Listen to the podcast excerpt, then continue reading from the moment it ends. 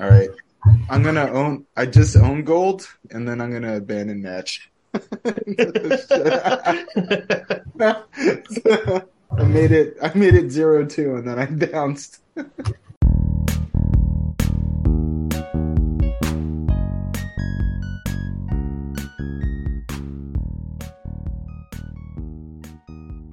Hello, guys, gals, and um, binary pals. Welcome to Couch Co-op Video Game Podcast. My name's Matt. I'm joined by Jack and Dave, and today we're going to review our favorite podcast of 2023 season. Uh, before we dive into that, though, we do like to review and see what we've currently been playing. So, Dave, you want to start us off? What have you currently been playing, bud? Uh, so I've been playing a lot of Rocket League lately. I, I got, I have a new TV it's a 65 inch Samsung um, QLED, like ultra high def. I mean, I don't think it's a tippity top of the the you know mountain, but it does like a really good job. So it's got a high refresh rate, 120 hertz. Um, playing Rocket League on it, I've been super impressed by how clean it is and how much more smoother it is for me, and a lot of details are popping up that I didn't see. Same for Monster Hunter World didn't realize how beautiful like that world really could get because I've always played it on a TV that I would say is like inadequate for gaming. Um, and then I also checked out Cyberpunk 2077 PS5 edition, uh, Spider-Man 2, and those those all looked amazing. Cyberpunk 2077 like definitely has a lot more busy stuff going on with it. That's a lot more cleaner than when I recall. And then on top of that, I think the details in it, like just it, it just looks so much more impressive. Um, I didn't really start like a lengthy chunk of the game, but I just kind of hopped into a world that I'd already been on and just kind of like checked it out. So that was pretty dope. And then um restarted Baldur's Gate 3 today. It was definitely a game I want to check out on this TV. Um I think it's a good time. I, I didn't want to pick up from where I was because there's been so many updates to Baldur's Gate 3, and the last one added about 3,500 lines of dialogue, a whole new epilogue, or at least a epilogue. I don't know if it's a new one. Um, so I just kind of feel that playing it again is kind of giving it a better shot, you know, to to really let the developers show like what kind of their their closer to finalized idea about how the game is and it's one it's noticeably different because i'm playing on a better you know tv but two um even though some of the hiccups that i came across in the you know edition that came out in september for ps5 um a lot of those small things aren't there on this. There's some things that are a little bit cleaner. Uh, I think the user interface got a little bit easier. Um, it's taken me a sec to get back into it because I haven't touched it for like eight weeks, but um, it's definitely feels a lot smoother. So pretty excited to jump back into it. And, you know, I've kind of already experienced some stuff that I didn't really get to check out because my build's slightly different. So, you know, there's some parts of the map I've been to today that I haven't seen in the like 25 to 30 hours I put into my first save. So exciting stuff. Digging it. Pretty excited to get through the game. Check it out. Dave, I remember you coming over to my spot uh, a few months back and you fired up Monster Hunter in some misbegotten attempt to draw me into it. Like, like, it's such a welcoming game that like you thought after like seven shots of tequila, I'd be like, oh, this is the best game ever. Because it is, uh, buddy but the one thing I do I did take away from that is just how impressed you were with like how things looked on my TV. Um, so it's cool that you know you you kind of get to experience that for yourself now, and uh, yeah, excited for you. It's always kind of cool to get those you know get those upgrades and going from like a 720 to what you have now is it's a pretty substantial leap. Oh, significantly uh different. I think the refresh rate is probably the biggest thing. Is yeah like how much more smoother everything looks than it did. I mean, it's not like things look like you know, a Spider-Man into the multiverse movie, but it definitely is like way more just point A to point B just looks super crisp. So good stuff. Very cool. Well, uh, one of the games you mentioned, Spider Man 2, I finished that and kind of wanted to talk about it with you a little bit, Dave, because I mean, it is one of the definitely, you know, most uh, uh, heralded releases of the last year. And Uh, zero awards. I want to throw that out. Zero there. awards, yeah. zero awards. Seven nominations. Zero awards. Um, which I mean, kind of like whatever, you know. A lot of those, a lot of those categories are, you know, who who cares? Um, but I mean, I know it's gonna be one of your best games of the year based on the rating you gave it, and so I just kind of wanted to retouch on it. Um, Matt, we always talk about how like Miles Morales didn't quite do it for us. Um, but I will say one of the things I really liked about Miles Morales is kind of the heart um, behind his interactions with this community and his family. It just um, they had some some smaller moments in that game that really kind of shined. I thought that kind of um, that just kind of gave that game some heart, and I thought they they continued with that in this game. Um, and it was kind of cool because I didn't experience most of these side missions until I was pretty deep into the game. But going back through them, um, I don't know. I thought there were some real highlights. Whether you know it was just talking to an old man on a bench, or flying around uh, New York with some pigeons, um, and they did some great kind of stuff with uh, representation. You know, whether it was kind of uh, highlighting um, one of the characters' um, disability, being deaf, and giving her an entire chapter from her perspective. Or you know i mean this is a huge studio insomniac and the fact is i don't think anyone's gonna um, you know buy their game because they have a uh, chapter or a mission dedicated to a homosexual couple. But they might lose some and i thought it was kind of cool that they actually like kind of had the stones to just say screw it you know we're gonna we're gonna just feature this couple not make a big deal out of it but just have this have this um, mission around them. Um, I don't know. It just kind of seems like a um, a side of Insomniac that just has a lot of maturity um, in terms of like bringing um, you know some real some real heart and soul to their games, which I think um, for for for a game that kind of has a lot of stale gameplay elements, I thought was really important. Uh, I don't know, Dave. Do you have any thoughts on on that? I I feel like it's just such a good re- representation of the material that they're covering. Uh, Spider-Man comic books have always tried to put a foot forward as far as like inclusiveness, recognition, you know, respect of one's wishes, and that's some of the stuff that Spider-Man champions. So, um, I don't want to say I was too surprised, but I was definitely impressed by the mission where you're dealing with uh, two deaf people or one deaf person and an artist, you know, how, you know, I kind of harken back to like experiences when I was a kid where, you know, ASL wasn't that common. So a deaf person communicating to someone who isn't deaf was significantly different. They might have to write stuff down. And, you know, in this case, the first thing they do is pull out, you know, a cell phone and start like texting each other and that kind of stuff. And I was like, okay, cool. Like I'm loving this.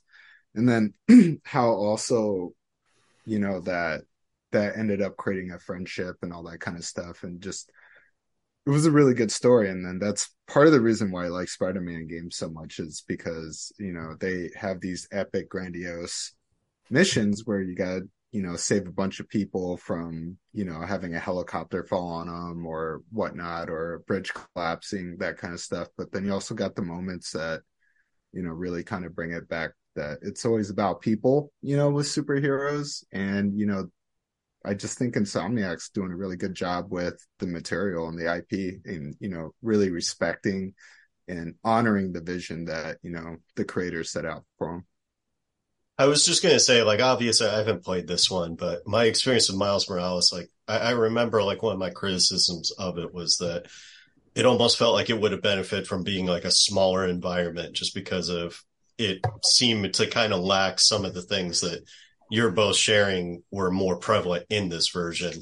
Um, that where it's more showing kind of Miles' interaction with his community, and you know, I'm sure Peter Parker as well which you know it's important. You it takes place in New York for you know there should be representation of everybody there, but also um, it is cool that even though like kind of the selling point of Spider-Man Two is like no they made it bigger they made it way bigger but they still seem to have done a good job to also take into account that from a narrative standpoint it's important to kind of make the world a bit smaller and remind you that like you know, at least, especially in Miles' case, like so much of what drives him is that he's so entrenched in this small part of New York and then kind of grows from there as a character as he continues to hone his superhero abilities and what have you. So uh, that's a really cool uh, detail and, and definitely something that, you know, the older I get personally, at least, um, means a lot more to me when I play games, just how they handle certain things because, uh, you can tell when a developer's actually put some thought into how are we going to show off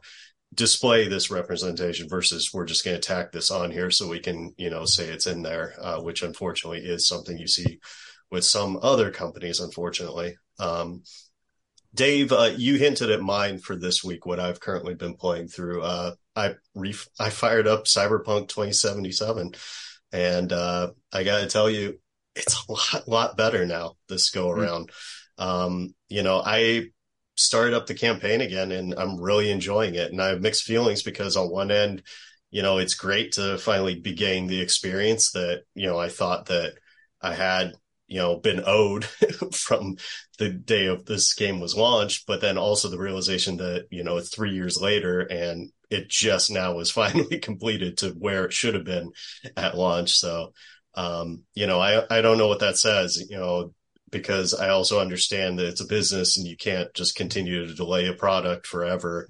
Um, and you know, I do know that there are a handful of people that give CD Projekt Red a lot of credit for continuing to work on it, but uh, it does kind of miff me a bit that it took three more years of development to essentially get it to the state where it finally meets up, you know, lives up to all the, the hype and expectations. So, um, that being said, you know, I am going to play through it again. There's a lot of things that experiencing the second time around stand out to me as a lot better. Um, in, in particular, I would say for a lot, th- this game has done an excellent job of giving you like hints at what's ahead. Like there's so many subtle ways where they mention different environments, different characters, different areas that experiences you're going to have in the game. And it's just kind of thrown around the background noise as you're going through these, you know, deep cityscapes. So, um, it's actually really cool having already gone through the entire campaign and knowing where it's going to go to kind of realize it's like, oh, that's alluding to this, or oh, that character actually does appear later on. So, um, and you know, playing it on the PS5 with better TV as well is also a fantastic experience. So, um, you know, I'm glad you fired it up just to take a look at. You know, I know you have the platinum, so I can't imagine you'd play it again, but um, yeah, I actually think I might all follow through with finishing this one up. Mm. Yeah, it's okay. I want to note something. Three years to really kind of get Cyberpunk into a position where people are are happy with it in mass, and then you got three months of what Larian has done, you know, by just constantly plugging in these huge updates, you know, and adding a whole nother 3,500 voice lines is probably not a small feat. They probably had to clean all that up, make sure the animations lined up. So, um, I want to throw that out there that, you know, whatever cyber seems like Larian's taken over Cyberpunk's old slot as, you know, that independent. I mean, this game's already huge, just like The Witcher. It's like, you know, constantly worked on. The updates are free.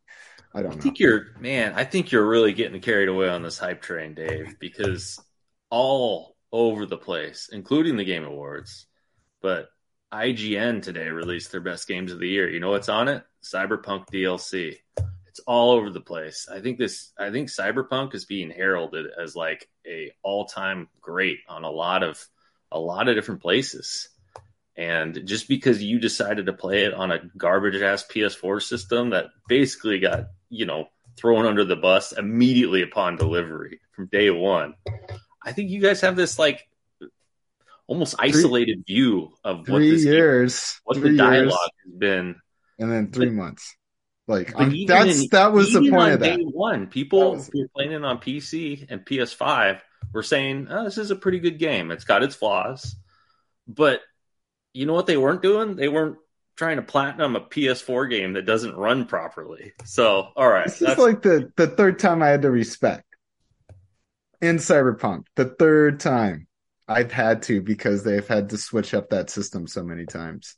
Like that, you know, that's a sign. Anyways, um, that's dope that you know you're finding Cyberpunk entertaining. Are you going to pick up uh, Phantom Liberty? Because that that fits in before you beat the game. So if you're going to start it over again, like you're probably going to have to pick that up and squeeze it in there. I'll consider it. Um, a lot of it will depend how far I go with this replay, um, because there are certain sections of the game that become a slog. Uh, the brain dance segments in particular uh, slow things down significantly, and um, you know, there's also a few parts of the story I know that got a kind of little slow. So we'll see how far I make it. But um, if I continue to enjoy myself, I'll definitely consider it um, for sure. And you know, Jack, I think you raise a lot of valid points. Uh, the PS4 aspect of it was the biggest thing that Dave and I experienced that really soured the expectation, and largely because the biggest revelation of you know the ugly launch of Cyberpunk was just quite frankly that should have never existed, and probably funded this three year continual rehab of the game was all the sales they made off of selling it on PS4, you know, prior to it ready being really ready to be at the level it should have been. You know, uh, obviously, if they had delayed it and just nixed the older generation console experiences, and I think it actually would have been received a lot better at launch, but that wasn't an option. So, um, to their credit, at least they gave the PS5 upgrade for free along with it. So and, and refunded. Yeah, PS4 versions. And we're good with the refunds. Um, you know, and I know Sony punishing them pretty pretty hard for that by removing it from the PlayStation Store probably impacted that a lot. So, um, before we move along, D- Jack, I did want to come back to you uh, real quick because I imagine you played through a few other titles. Did you boys have any other thoughts on uh, Cyberpunk? Did you here? see the dirty look I gave you? Between um, that and the fact that I know that you're not just going to play through one title within a two week span, so. Well, I got some more thoughts on Spider-Man 2, but I can hold off on those until um, I'm, I'm, guessing it'll appear on Dave's uh, best of the year list. Um, I could be wrong, and if so, I'll just tackle it another day. But um, yeah, I actually wanted to honor you, Matt. Uh, your title as Dung Defender. I picked up a game that has a 59 on PlayStation 4 Metacritic. Um, I've actually tried to play this game once before and gave up on it then, but uh, I, I guess two things can be true because after playing Rain World for about 15 hours, I absolutely agree with the 59 I got on on Metacritic. And strangely enough, I also kind of agree with all the people on Reddit who I've stumbled across on um, the Hollow Knight and Celeste threads over the years saying that this is one of their favorite games because it's such a fascinating game. Um, it doesn't handle like any other game I've ever played. It's it's basically like a, a 2D survival platformer, and you play as this creature called a slug cat, and and that's kind of like the perfect name for how you're you handle in this game. The controls are so frustrating. You're so slow. Your jump is so pathetic.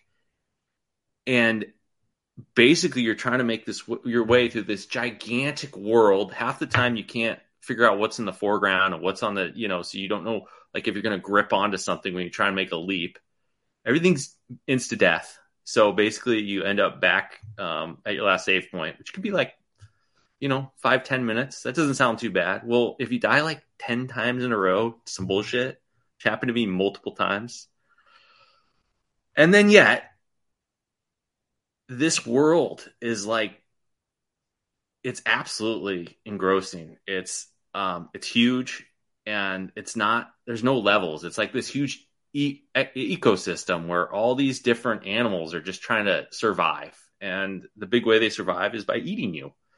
And so basically you're not fighting them, you're basically just trying to run away from them. Yes, you can spear them, but um usually they just kill you A lot of times you'll pop onto a new screen which you didn't see, and one will just be waiting there and, and eat you before you have any chance to move, which can be incredibly frustrating.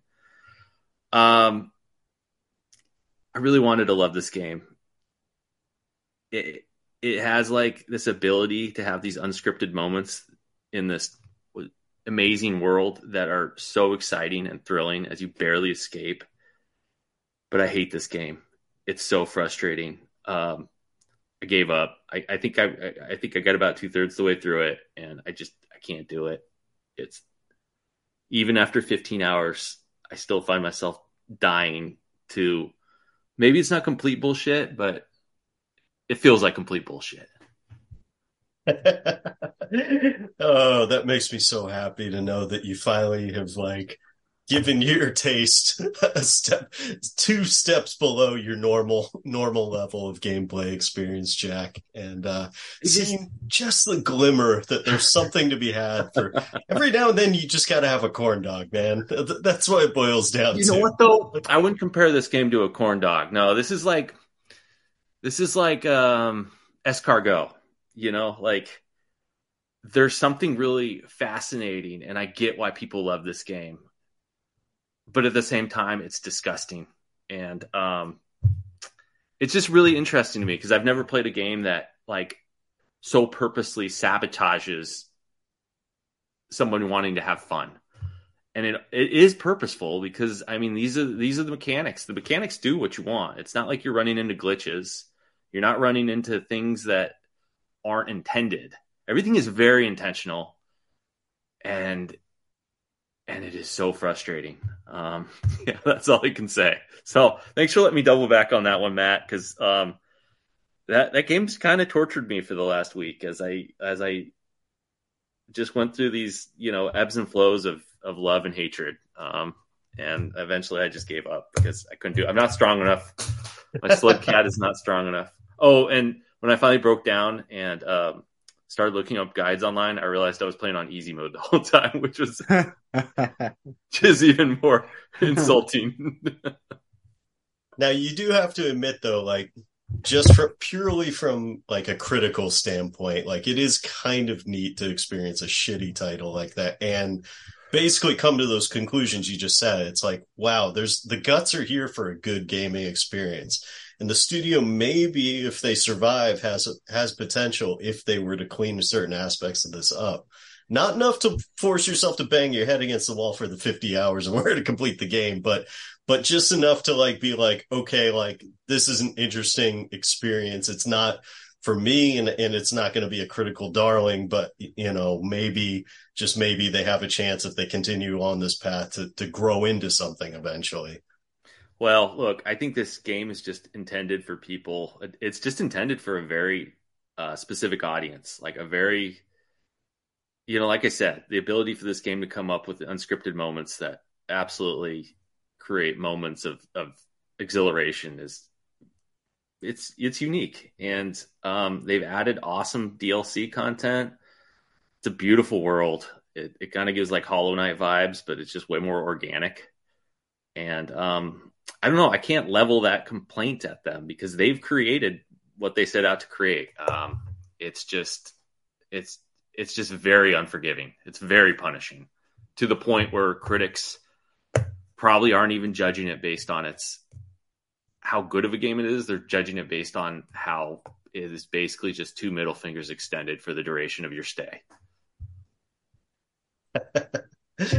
Well, right on. Thank you for that, Jack. I'm glad uh, we could help you get that off your chest as well before, before we move to our topic at hand. Um, you know, this is kind of our most self-indulgent podcast of the year. We review our year of recordings and we kind of share our favorite moments, almost like a director's cut, if you will. Um, but you know, before we dive into that, we would be remiss not to cover just briefly uh, the video game awards that took place. Um, specifically, you know, for us, I think we got kind of the general sense from most of the categories. Gentlemen, did you have any thoughts on the overall awards themselves? Anything stand out that you wanted to cover? I kind of wanted to just, I mean, so many game releases. I thought we could just mention kind of one that kind of grabbed our attention.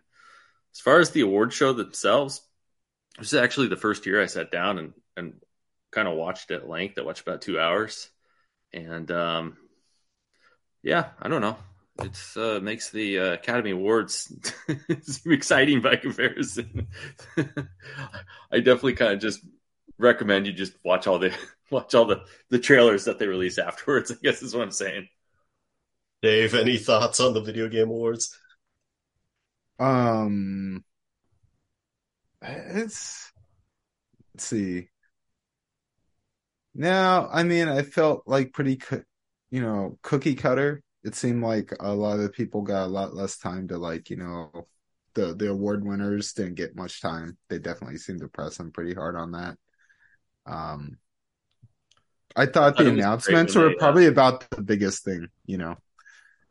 At one point, they like announced I think three awards back to back without pausing, and one was the uh, the AC6 wins uh, Action Game of the Year. And I was like, oh yeah, AC6 Action Game of the Year. And then they're like, and then best award for technical sound quality. what? Yeah. No, they, they Oh, have those so- like side categories that just get fire off, fired off, you know, and it's like a little disappointing, but um Pretty wild for a six hour show that you can't like pause for 30 seconds after the award. uh but uh man, the game announcements like that are coming out were huge, huge, you know. So, you know. Yeah, So what Jack. jumped out to you, Dave? Well, I mean, so I'm I'm getting off work, I jump onto Reddit and then fucking within like the first scroll down is Monster Hunter World, you know, Wild. So, you know, I send off the screenshot to you guys, you know, letting you know you got to prepare for it. Got home and then I pretty much watched it from start to finish. I think I kind of skipped over a little bit, like the first 15 or 20 minutes. And then when it really got into the awards, I just kind of sat down and enjoyed it. And um, it ended up being at the very end of it. You know, it's like, I think the last trailer before they announced the game of the year. And uh, it was just uh, Monster Hunter Wilds, man. You know, it's Sixth Fleet. It's built into the logo. You know, everyone knows it's like the continuation of Monster Hunter World. Um, and I thought it was pretty revealing. Um, I think there's going to be a lot of environmental factors that kind of change up the environments that you're in, so that it's just not. It, it's not one environment. It's going to be an environment where it's like maybe you know, for example, in the trailer, a sandstorm blows through, and that sandstorm like caused stampeding animals. And from what it looks like, that game in Monster Hunter World, you would have you know what we called small monsters, which were like just kind of the plant grazers and that kind of stuff. And uh, there would be like five or six of them. This one, you got like a crowd of 20 or 30. So it looks like you're going to have like buffalo sized herds of these animals going through on this open world.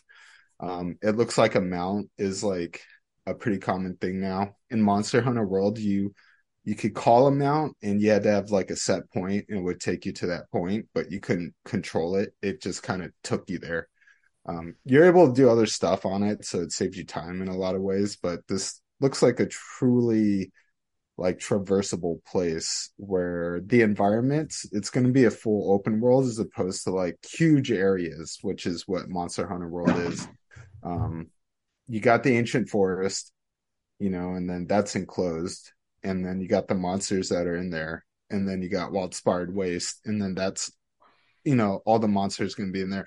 I'm thinking in this game there's going to be a lot of mixing mixing around, and uh, I'm speculating there's going to be an underwater. the The teaser doesn't indicate there is, but I've read enough uh, from the last director that they almost were able to do underwater play for Monster Hunter World, and they just had to release it. He is like they were three months out from like really being able to like install it. So I feel like I feel like this is gonna be huge. Uh, the fact that it's on a PS5, I think I think we're starting to see because of all the releases that video game companies are kind of get a good idea about what this console can do and what they can do in video games. Because Monster Hunter Wilds, I think, is going to be it's going to be a big game in the sense that it's just going to run really smooth, really clean on this huge open world with like lots of different things going on at the same time and it's probably all going to be gorgeous you know so um i'm hella excited to play this. You know, um, I'm very very stoked about like what I'm in for because it's gonna be the first time playing Monster Hunter from the start. I jumped in right before Iceborne got released, so you know I kind of relied on a lot of friends to help me figure out what I'm doing in the game, and then that's when I fell in love with it. But now it's like, oh, I have a good idea about what I'm doing, and now I'm gonna have this new shiny toy. So Monster Hunter Wilds was definitely like blockbuster for me. I was I was pretty stoked when it jumped on. So hell yeah! I mean, this uh, Monster Hunter World was your game of the generation for the PS4 era. So um, definitely well deserved uh, excitement for you, Dave. And I got to say, um, I didn't think the trailer showed a lot but it definitely gave the impression, like you were saying, of, of just a little bit more open world style, um, a little bit more traversal, like you said. And I gotta say, I'm I'm I found myself excited for this one. Um, the whole kind of idea of being able to jump on day one with you know my brother from another mother, uh, who I've been gaming with for you know 15, 20 years at this point. Not sure, kind of lost track.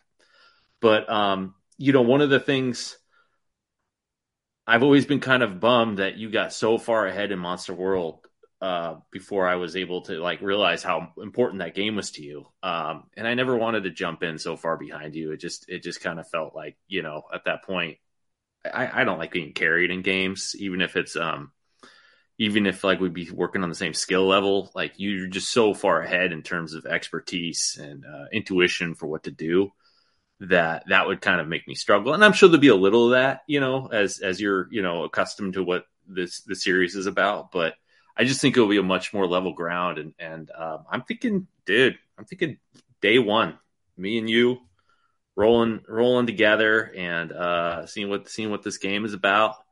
It's and, on uh, record. Uh, it's on record, baby. I got yeah, you. Yeah, no, I'm stoked. I thought about like withholding that information just to see if I could, you know, manipulate you into using your game of the year uh, for the pod on that one. Um, but you know what? I couldn't help myself after the after the trailer and after like thinking about it for a few minutes. I, I was excited. So, uh, Matt, have you seen the trailer? Nope, no intention oh. of playing it either. Boo! oh, excellent. Um, well, I gotta say, I was a little disappointed by um the overall trailers for the Game Awards, not because of uh, the quality of the games, but there was a ton of studios that I really appreciate, and yet over and over again, I kept seeing them put out games that just didn't really appeal to me, and that was kind of a bummer. Uh, one exception, however, was um, Motion Twin studio that put out Dead Cells. Dead Cells. Uh, Dead Cells is a game that I kind of have mixed feelings about. For whatever reason, I just couldn't get into the late game loop of it. But what Dead Cells excelled at was just fantastic, tight controls. The combat in that game is so satisfying. It feels so good. And um, based on the little gameplay they gave in this trailer, this is going to be rather than the 2D, it's going to be an isometric roguelite, which um, is, for combat games is is a style I prefer more. As much as I love 2D platformers, when it comes to combat itself, I just really prefer the um, isometric. Just a lot more opportunities for like bullet hell kind of um, mechanics to be incorporated, and it also looks very fast. And the last time we had a game that looked that was an isometric roguelite, very fast game with awesome combat. That was Hades. So, um, look, I'm I'm I'm excited for this one. I think it could be really cool, and um, I'm not sure if either of you boys uh, saw that one, took notice of it, but but that is a game that um, I will definitely have on my radar going forward. No, I saw that one, and I was like, oh, that's that looks like a game Jack and I could play. So hell yeah, uh, Windblown, I think is what it's called. So we'll see if it has um, we'll see if it has co-op. I doubt it, um, but maybe we'll be surprised. Yeah, that one definitely has appeal to me um, for certain. Monster Hunter, I mean, we'll see, Jack, Dave and Jack. I don't think I'll be there at launch. I've already pretty much said I won't, but you know, I'm sure I'll be convinced at some point. But this one is much more. I, I, am pretty hyped for this one. The only other title that I'm a little more excited for is uh, Rise of the Ronin, um, which looks to be very, very similar to Ghost of Tsushima, uh, except for this one's developed by the folks who did Nioh, uh, Team Ninja, I believe they're called, um, the old Tecmo. So um, it looks like it's a little more arcadey. It looks like it's a little easier to hop into and just get into the action. That depends. It could go both ways. I mean, Nioh is actually a very difficult game to, and that's why I couldn't even get through. I think the first section of the the sequel, um, but I did play through, through the first one did enjoy it. And if they did lean into a bit more of an arcade experience, this one could actually be really cool. Um, particularly because some of the abilities look very reminiscent of Sekiro as well, which that was very much what I was kind of hoping we would see in Ghost of Tsushima. Uh, it ended up being a little more in the uh, Red Dead Redemption kind of vein of being a little more narrative focused and less on the crazy action combat orientation, at least from my run through it. So, but uh, yeah, um, that's shocking, Jack. Uh, I was really expecting because in the Inscryption guy have a trailer released this uh, at the Game Awards, and uh, they dropped um, consecutive Finji, Daniel Mullins, and um, Golden Idol games uh, in a trifecta. That uh, if you'd asked me beforehand what I was going to expect from those studios if they all drop games uh, trailers back to back, I would have said uh, delighted and excited. For whatever reason, uh, not one of those trailers. The gameplay loops just didn't look like my style. So we'll see. Maybe I'll, you know, maybe I'll be proven wrong. You know, I mean, honestly, I don't know if you know, just watching Inscryption footage, if I would have been excited about that game uh, going, you know, going into it. So um, we'll see. Hopefully, I'm wrong. I did want to touch uh, just real briefly as it made all of our uh, all three of our top fives last year. Uh, Ragnarok DLC is dropping for free. I think tomorrow actually. Uh, mm-hmm. Roguelite um, gameplay it looks like. Any any thoughts? Personally, I'm a little worried about the combination of this and Last of Us 2 doing DLCs right now, just because that really, to me, doesn't bode well for 2024 in gaming. Um, not to say that there won't be some titles that come that, you know, maybe aren't on our radar or, you know, maybe are just miles ahead of what they look like in the trailers. But to me, when big heavy hitters like that are kind of going through and producing something like this that's going to extend the experience with those titles, to me, that says they're biding time, biding their time for eventual sequels to come about. So I really think that 2024 coming off such a banger year that 2023 was for games is going to be a bit of a, a down year for video gaming, especially when you note titles like Grand, Grand Theft Auto 6 being released in 2025. And there's a couple of other big ones as well. Um, I would not be shocked to hear um, that potentially another major uh, sequel is also soon to be announced for 2025 as well. I can't think of any offhand, but again, I, I think that when you see like things like Ragnarok and Last of Us 2 DLC, uh, that to me really just says like, hey, we don't have anything to give you, so here, take this. It'll help you. For those of you coming late, it's a new cool little added feature. For those of you who played through it already, here's a chance to be reminded why you love these games so much until we eventually produce, you know, the eventual sequels. Any other thoughts, boys? Nah.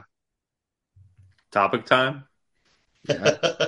About an hour into it well, all right then. well, again, it's another year basically in the books here for podcasting for us boys. That's about what three now. So um, with that, we like to go back and kind of review what we've put out for the year. We're rapidly approaching our hundredth episode, so you know it's get to pat ourselves on the back just slightly and be like, hey, you know, keeping this thing going, still going strong.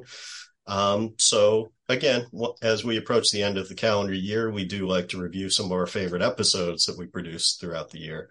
So, uh, Jack, you want to start us off? You have a particular episode of note that you'd like to talk about as we wrap up 2023 here? Yeah. Um, one of the highlights of the year, kind of took me by surprise for me, uh, and it's it's kind of indicative of like how I've kind of um, evolved as a gamer over the last several years, but particularly since we started this pod, and that's um, really kind of beginning to appreciate the narrative aspects of video games. And we did a pod on our favorite narrative moments in video games, and I was just I don't know I was just very pleasantly surprised by kind of talking it through and again, kind of just thinking about the whole concept in general and just how video games can tell a story in a, a manner that no other genre can. Um, you know, they, they can do stuff by having you be, you know, a protagonist rather than you reading a protagonist or watching.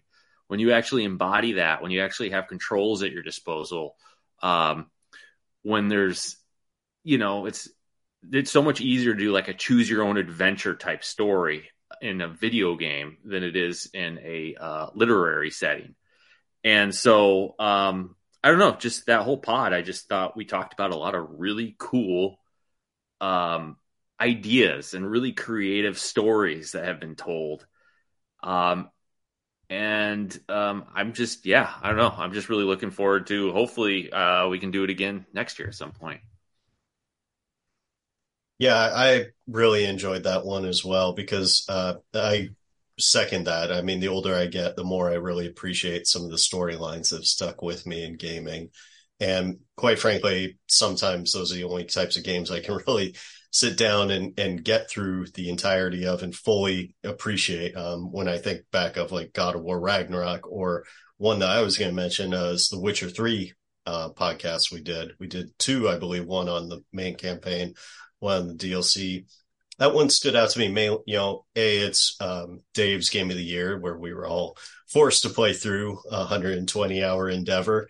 So um, plus DLC, but um, but that one actually stood out to me so much for a number of reasons outside of that. Like I said, it's it's not only was it a Dave's game, but b it is considered to be one of the best games of its time. Um, C that you know it also is a game that I feel like really highlighted all of our different aspects of gaming that we appreciate. Like in that those discussions we had about those titles, like it was really neat hearing Dave, who's so like focused on the RPGs and the discussion components and and like wandering around a town and just taking in the beauty of that versus like myself, who's a little tends to be more gra- action oriented and who has gripes about that, but also can appreciate the major narrative moments. And then Jack, who, you know, you have such a different gaming preference from what Dave and I typically play. So it was so fascinating hearing your perspective on it, where even though you do clearly like value probably critical reception more than any than either of us, um, you were also like able to balance that with your own personal preferences for gaming and you know appreciate some aspects but also levy your own criticisms and that to me makes for interesting conversations about video games where it's not just three dudes sitting around saying like yeah it was cool when this happened yeah it was really cool when the dragon appeared you know like it, i actually like it when we have those moments of discourse where we can bicker and argue and and also share in experiences that touched us. And I think Witcher 3 did a fantastic job of checking every box in that regard. Um, as far as discourse goes, uh, my, one of my favorites was Neon White because I think that's one of one of the rare moments where I've seen Matt like visibly uncomfortable, you know, with having to like not try to step on Jack's foot as far as his opinion goes about some of the aspects of the game.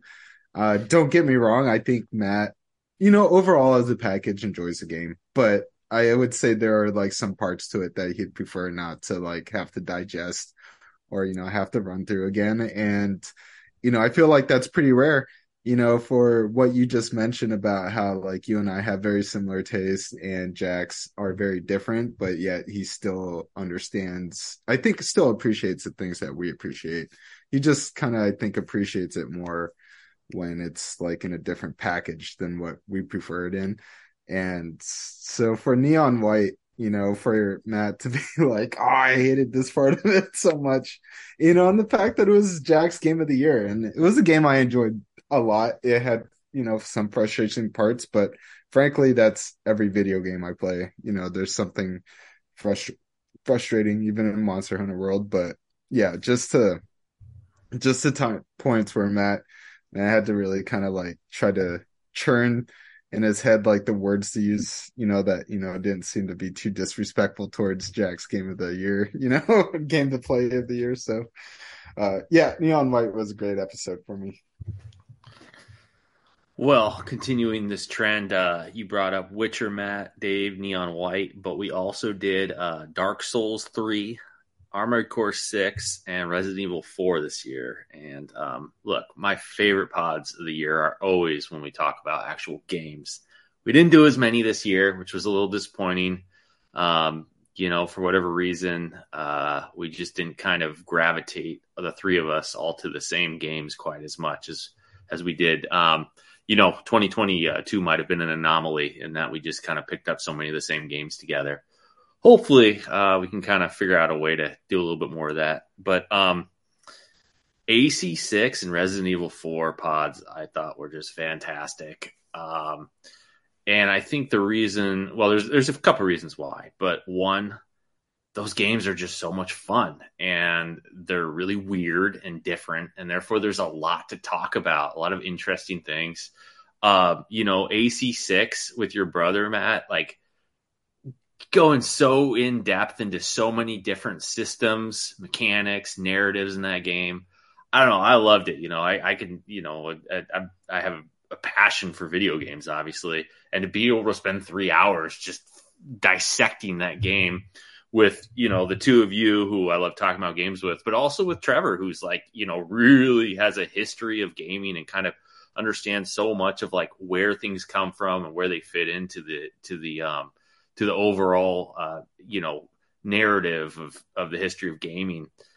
I don't know. I love that pod. Um, and then RE4, just uh, what a just explosive, zany, and and brilliant game um, that all three of us, you know, adored and were thrilled by, and uh, just talking about that game. Um, one, uh, was was a blast. But two, even like going back and listening to the three of us, I, I, thought it was one of our best pods of the year. I thought you know we just brought up so much, so many cool aspects, and so much. It, it's just one of those games that make you laugh. I think Resident Evil 4 might have been my favorite one of the year. Um, I, I, agree with everything you said about it. And I think that it, it just really kind of is in line with what helped, helped us launch this podcast at the inception of just uh, the idea of like three three dudes just basically sitting around and sharing our experience with like old media like you know talking about big trouble in little china and just remembering all the the fun parts and highlights and memorable quotes. And and that that was kind of the experience i felt with the resident evil 4 podcast. Like it very much just kind of felt like just re reliving and reviewing amongst friends kind of like one of your favorite action movies. Um and you know armor core 6 that that game's so much more deep than it appeared to be. So uh, it was a great experience for sure. Um, you know certainly i'm a little biased because that game's going to be high on my list for favorite game i played throughout the year. And but i agree like again it was fascinating getting everyone's perspective on how they approach a game. Um, it also t- I feel like had one of our best intros with uh, your wife trolling us mercilessly at the beginning, Jack. Uh, I'm sure the intros are skipped over by our thousands upon thousands of loyal fans, but um, for me, those are always kind of some of my favorite points of just like going through the process. And yeah, nothing kills me more than hearing Nicole laugh at us hysterically at just how stupid we sound. So um, yeah, two two very excellent uh, podcasts for sure. Um, Resident Evil 4 was definitely on my list as like just straight out fun. I think mostly because like that, you know, Jack stated and Matt stated like this game is really obnoxious and Matt just put it in a great way where it's it's big trouble in little China.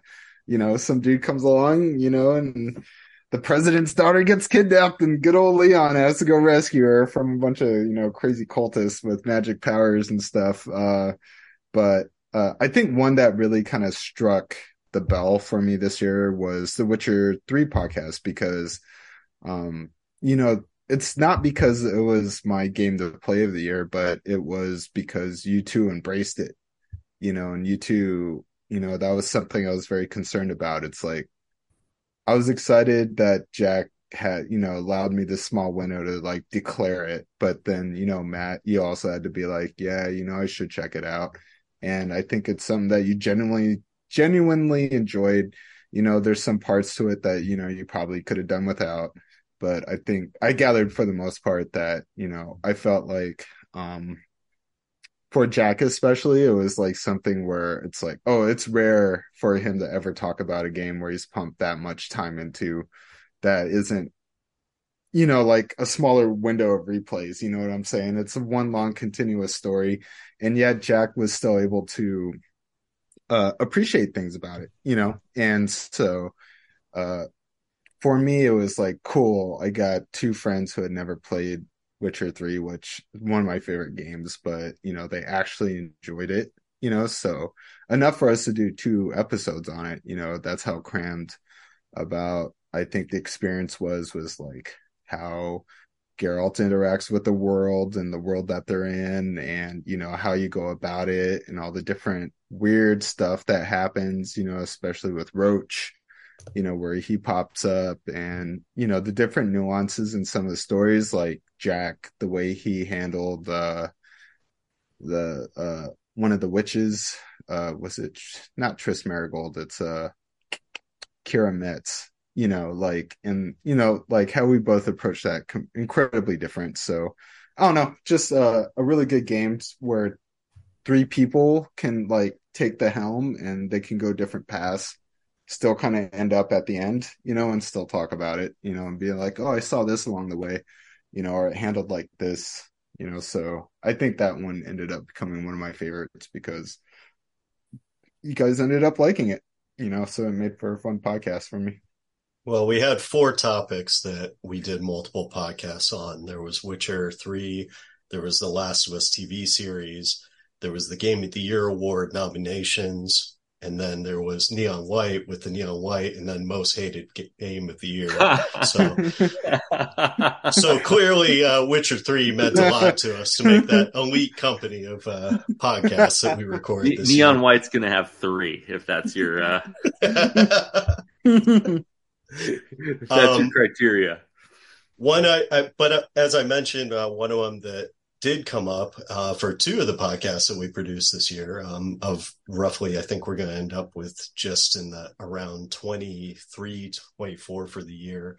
Uh, Last of Us TV series. Um, that was a fascinating one because that was our first kind of venture into speaking about you know media that wasn't just video games, even though it's based very heavily on a video game. So um, I it'll be interesting to see if that's something we kind of go back to as we move ahead here because there are so many video game related content coming out in both movie and TV form. So um, I'm not going to say that it's a regular thing that we're going to consistently do, but it is something that you know I could see us you know doing again as we approach 2024, particularly as if my conspiracy theory holds up and this is kind of a down year for gaming, we may have to fill in the blank somewhere. So, uh, any thoughts on that one, Jack? Well, I feel like the Super Mario Brothers movie was actually pretty. It, it was a good movie, like for what it was. You know, it wasn't trying to be too deep. Um, it wasn't trying to be like too accurate, and I think for what the content they had, they did a really good job of telling like a pretty fun story. You know, I think it's roughly 90 minutes long. Um, for as much flack as the actors got, I thought the voice acting in it was, you know, really good.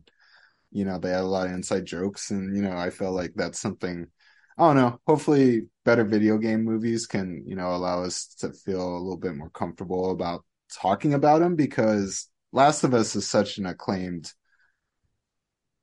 IP you know, like it's, you know, for a show for it to come out of the kind of quality it did kind of made it easy for us to excuse putting it on the podcast, you know, but which is saying I don't want to like make excuses just to put any old video game movie on this podcast, but I, I think recognizing some good ones here and there is like definitely worth an investment.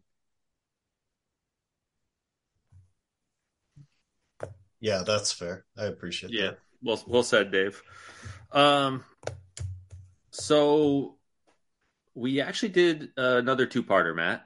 Um, maybe not one hundred percent um same topic, but uh, definitely kind of uh, related to one another, and that was um, we did gaming mechanics with your brother, and we also did quality of life improvements. Um, and in those two pods, we just kind of dissected all the little things that go into video games.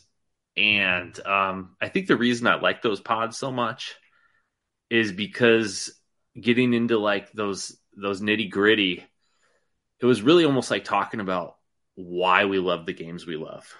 You know, whether it's you know Celeste's, you know, um, how it feels to hang on a wall in Celeste, how it feels to swim in Subnautica. Like you take all these like prime examples of your favorite games and you pick one thing about it that really kind of sets it above what its uh, predecessors or um, or genre uh, partners are doing. And um, you know, once again, having Trav on the pod, who has so much insight into you know uh, what makes games great, was was was uh, you know it, it's always a it's always a bonus to have that you know um, another another uh, perspective. But um, yeah, just going through those games, and we probably touched on like a hundred games in those each in each of those pods, you know. Um, but just so briefly, and and just kind of like I said, sh- shining a spotlight on on one of the reasons that they're special. Um, so I, th- I I really enjoyed those pods.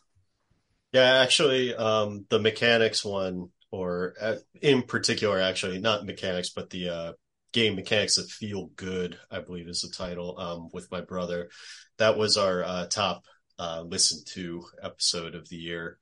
Um, but another one actually that really shocked me was uh, the Why We Play What We Play podcast, which I thought also built on that, where I think the coolest thing about this year for us is kind of developing that separation and confidence of doing it for a number of years now where look we've all been friends forever. We all love each other. But when you're in this kind of setting where you're playing something you know you're recording something you can't help but be encouraging and you don't want to completely shit on your dear friend even though if we were just talking in person we would do that casually.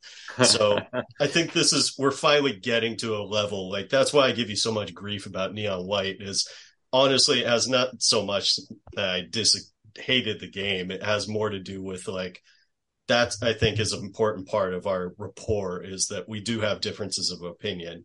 And that even though like there is a part of me that is very, very, very touched that you nominated this title and forced me to play that I n- would not play on my own. And I actually got a ton out of it there's also the part that has to shit on you because there are also moments where I'm just like, come on, man, like this is bad at times, and you know it. So, um, I, hey, I could have made you play Rain World. this is true. This is true. But don't forget, I have a whole bag full of shitty games to, to unleash on you. So that's bag of deep. it's like world politics here. I just like have my bag of nukes, and it's like if you dare, if you dare cross that line. but uh, no, but I, I feel like this year we're starting to finally come out of that shell where it's like it's okay to kind of crap on each other a bit because we all understand that like you know it's nothing but love and the hope is that it's a discussion about video games not a just hey let's record a video of us bull- bullying somebody in a recording so we can throw it out there and look like complete assholes. So um, I, I, thought those were fun uh, where we're starting to develop that throughout the year for sure. Uh geez. Uh, one of my favorite i remember going in this episode like oh sweet i I don't feel like I really have to look anything up. Um, not too much research, and then getting into it just ended up kind of felt like I was treading water the whole night. Was uh, our personal rating systems, and Jack holding us down these ratings that honestly we're just like coming off the top of our heads because you know we're not really I don't I don't feel like we don't have a publication where we're rating these things, so I'm not really recording them, you know, or or I'm judging them on some weird scales. And then all of a sudden, you know, so this episode where I'm just like, oh, cool, we're to talk about this. It's just being like, well, Dave, uh, you said this game was this back and how are you to, how are you going to defend that decision? it's just like, shit, like, how am I to do this? But, um, I, I also appreciate it because, you know, we talk about video games uh, a lot. Jack mentioned this is one of the years where we didn't really talk about too many video games, like have an episode dedicated, you know, to a video game.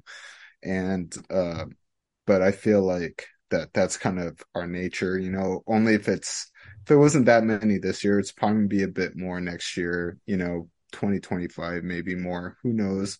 It doesn't matter, but it also highlights how we see games and what we value in them, you know, and that kind of, uh, allowed our diversity to show, you know, in the way we approach thinking about it. So uh, that was something I appreciated. I ended up really enjoying that episode because, you know, being kind of caught sideswiped and not in a bad way. It's definitely not anything I had any animosity towards. It's more humor, but.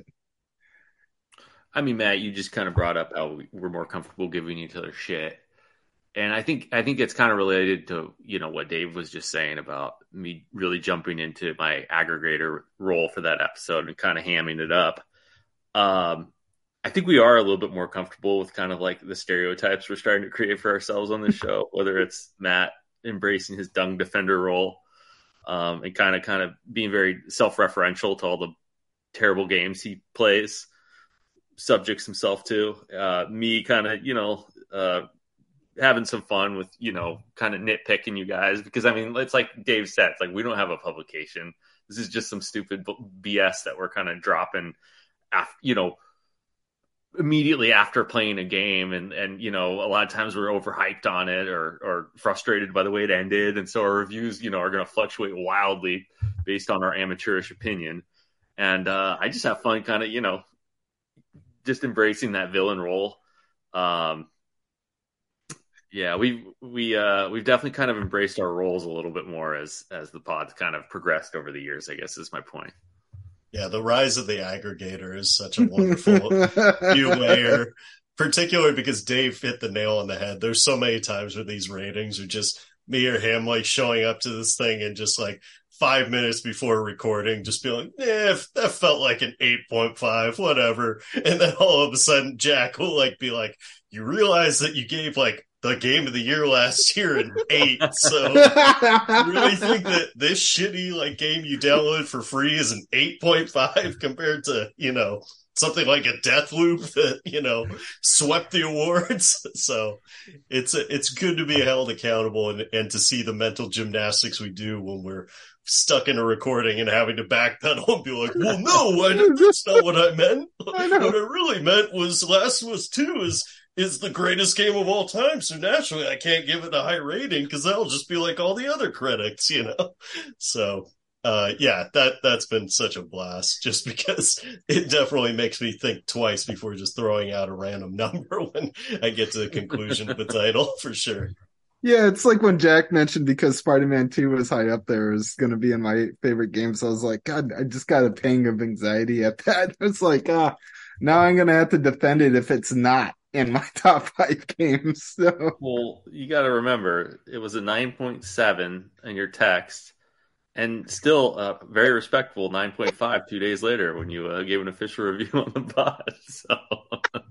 This is such a perfect though, because like you said, Jack, it's in line with our personality showing. Because Dave was constantly the guy when you play fantasy sports with him, where he offers you a trade where he's highly valuing a guy, and then if you wait for a week, that same guy will be available on the waiver wire because his opinion is completely shifted. So you know, well said. so yeah, it's definitely coming out, but um, no, I, like I said, I really appreciate the aggregator because it does actually force me to don't think twice now because um, some of these ratings actually, it is kind of important to have consistency with that because I think we have been doing a good job of improving every year at this. And I'd love to see it continue on. And uh, part of doing that is continuing to find the areas where we could be more consistent. And uh, So I think that's an awesome that you've taken that on, Jack, especially because it's something that's a, somewhat of a hobby for you to begin with. So it's not a huge ask compared to if I had to do it or Dave, where it would be an absolute nightmare combing through the, the different recordings just to find out what some idiot said about, you know, God of War two years ago. Well, in all fairness, editing this podcast is right up your alley as the dung defender. So um, we all got to take one for the team in our own way. well said. Well said. Um, I got one more uh, episode I liked, and that's something I'm really hoping we can do sometime soon. Uh, upcoming releases we're excited for, just because um, I'll be honest, there are so many games I'm hyped for. Um, a big part of that are games that are only available on PC right now, and I just gotta cross my fingers and hope that they're going to get ported to, um, you know, PlayStation or uh, you know maybe to Xbox or Switch. And um, I, I, don't quite enjoy playing those consoles as much as the PlayStation, but um, for some of these titles that I'm really hyped for, I'll, I'll definitely make an exception. Um, and um, yeah, I'm just uh, I'm just uh, I like talking about you know games that I'm excited for, and and that that's a uh, you know the best opportunity. Yeah, I, if I had to list off my favorite ones, I would have to do um, you know Armored Core Six slash Game Mechanics that feel great with my brother, just because I love having you know guests on our show um, for sure. Um, yeah, would, we should also note that um, uh, Ryan came on, Tool Geek came on earlier this year, year to do a uh, Dark Souls 3 with us, and that was uh, feels like ages ago because it was at the beginning of the year, but um, always good seeing him too. I was just going to add that one as well. Uh, I forgot which game it was, but yeah, having Tool Geek on there as well. Anytime we have a guest, I think is is going to make my list for favorite ones. We do uh, Neon White just because I love when Jack is takes over the hosting duties because I think it's awesome, um, particularly because did a really good job with that one. Um, you know, helps you. so passionate about the title and, you know, but keeping us on course, especially with me being so damn negative the whole time is, is not the easiest task. So I, I, I tip my cap for you there. And, um, because for selfish reasons, uh, Witcher 3 and uh, most hated games are going to be uh, my favorite ones uh, for selfish reasons. You know, those are both ones where I got to have a little tribute for my pets, and I appreciate you both for uh, allowing me to have a quick moment. Some, you know, grieving process. You gotta get it out where you can, and honestly, sharing with you guys uh, helps me move forward. So uh, that meant a lot. So I appreciate you both. Yeah, well, it's you know, uh, it's tough to share. You know, really difficult. Um, you know things that are going on in your life. So I'm glad you feel comfortable with us enough that you know we get to be a part of that, even if it's rough times. So well, I, I appreciate that, and and you both have supported me a lot, both on the recording it and off. But um, I, I just say that like I know that don't like to go too much in our personal lives, but when it comes to video gaming in particular, I feel like the the pet component for me was such a big part because these guys were always there by my side throughout the experiences. So that's kind of synonymous with these things. And and honestly, my favorite part about us approaching 100 episodes here is having all this content to look back on fondly as I get older and and realize like throughout the course of the year it captures just little glimpses of like you know the ups and downs we go through because it is it's it's our little time capsule of our friendship over the years. So uh, which to me is the most valuable thing because we certainly aren't getting listeners by the truckload that's for sure. You don't need the aggregator to figure that one out. we're, we're, definitely not getting ad revenue. Let's say that. well said, Plum. Well said. Dave, you have any uh, favorite recordings for the year?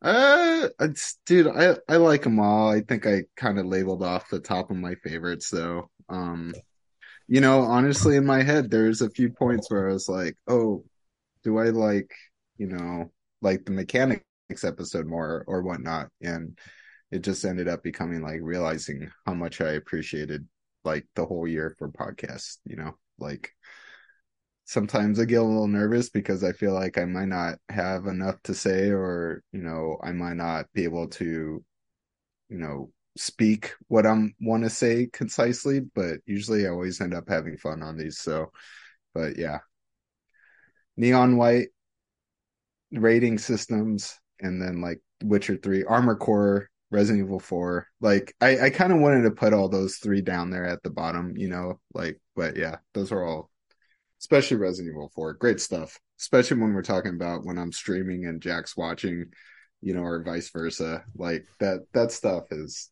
just always adds a little bit more depth to our podcast, I believe. So yeah. Good stuff. Well, any last thoughts on our year 2023 best of podcasts? We need to bring demo demolition back. I think we do. Like, I think the options are better with PS5, you know, and allow us to review um some more games together, you know. I don't I'm have premium. you guys have all the free demos. Oh, I don't have premium either. Shoot. All right.